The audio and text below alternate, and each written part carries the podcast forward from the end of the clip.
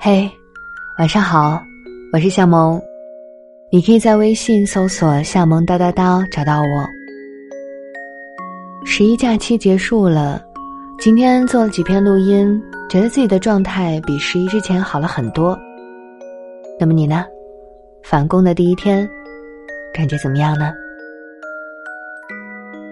今天我们要分享的文章来自于俞敏洪。怎样安排生活，才能有效还不累？如果你也喜欢今天的文章，在右下角帮夏萌点亮再看，一起来听。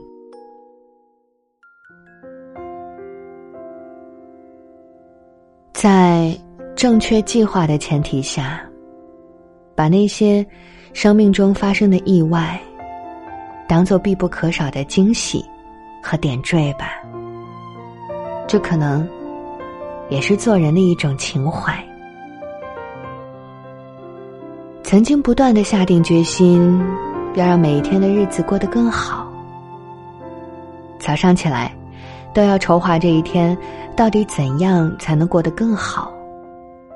如何安排各种工作，如何安排各种交往和应酬，如何挤出时间读想读的书，如何。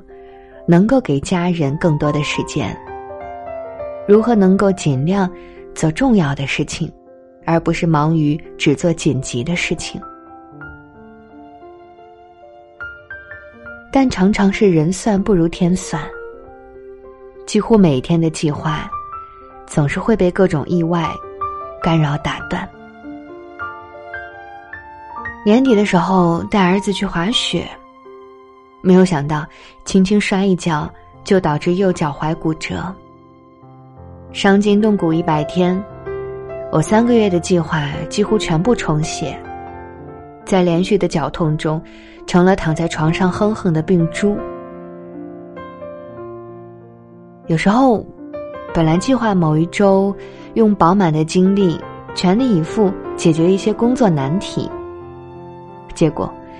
被严重感冒偷袭，嗓子剧痛，食物难以下咽，流鼻涕，每天用掉两盒餐巾纸，半夜被咳嗽骚扰的不得安宁。还有时候做了一天很好的计划，但到下午已经精疲力尽，没有了半点动力。要读的书都懒得看一眼，要回复邮件。却看见电脑就想摔，或者，本来计划某个晚上在家里静静坐一坐，到附近公园走一走，突然一个电话过来，几个朋友聚会要过去一起热闹热闹，于是，一晚上的安宁又成泡影。还有那一些，你希冀。尽快解决的麻烦、矛盾和纠缠，却完全不会按照你的愿望发展。他们好像自己有生命，在你努力剪除他们的同时，在别的地方又枝繁叶茂起来。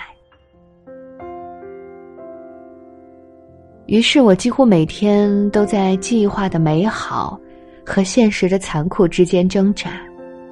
坚持不懈的一天天计划着，然后看到精心的计划被打得粉碎，自己进入一种不可控的生活状态，带着某种幽默的荒谬，在时空中游荡。坚决抵制计划的改变，与我的个性几乎不可能发生。而有些发生的事情也抵制不了，比如脚摔断了，或者感冒了，或者在路上本来计划半个小时的行程，因为堵车被拉长成两个小时。我只能在荒谬中寻找老天这样安排的合理因素，比如脚断了，至少可以找理由减少一些社会活动，可以躺在床上。多读几本书。还有一个意外的收获是，成了三个月的拐棍，突然发现自己胳膊上的肌肉居然有了形状。感冒好像十分可恶，因为头昏脑胀、思绪混乱、咳嗽夜不能寐。但我居然也从中发现了一个好处：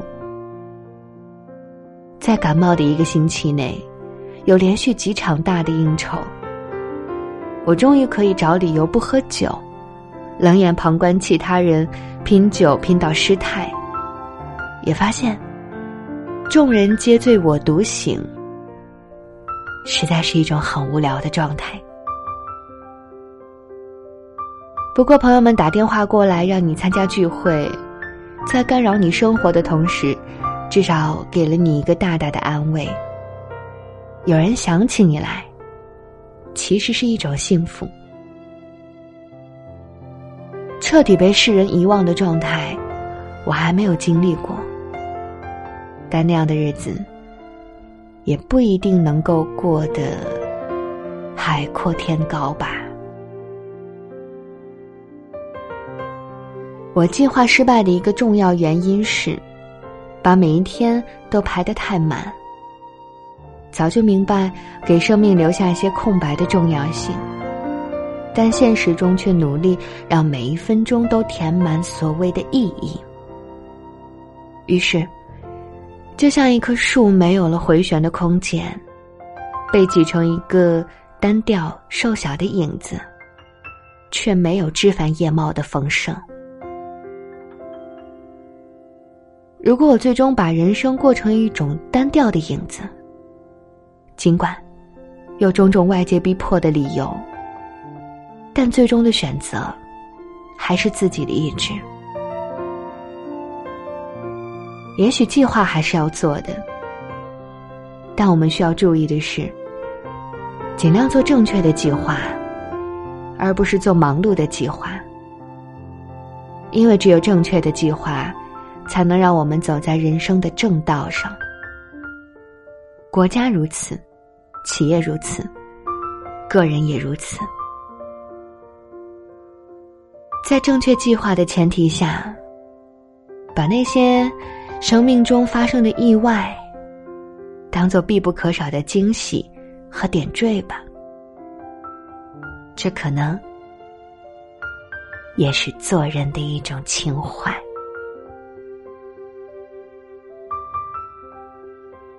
好啦，这篇文章就和你分享到这里。喜欢的话，欢迎你把它分享给更多的朋友，并且在文章右下角帮小萌点亮再看。返工的第一天，或许有些浮躁，可能有点焦虑，都没有关系。现在，睡一个好觉，做个好梦，明天又是新的一天。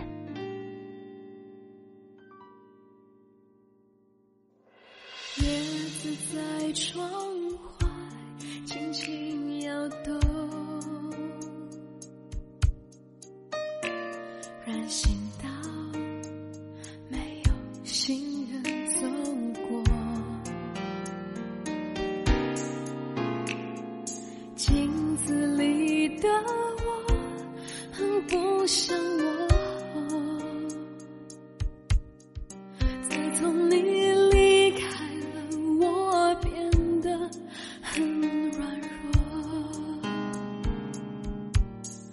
的影子在每一个角落，好像是在提醒着我，少了你的陪伴，我现在有多寂寞。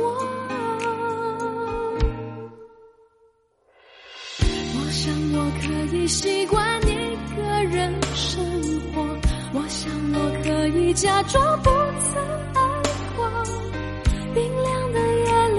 里，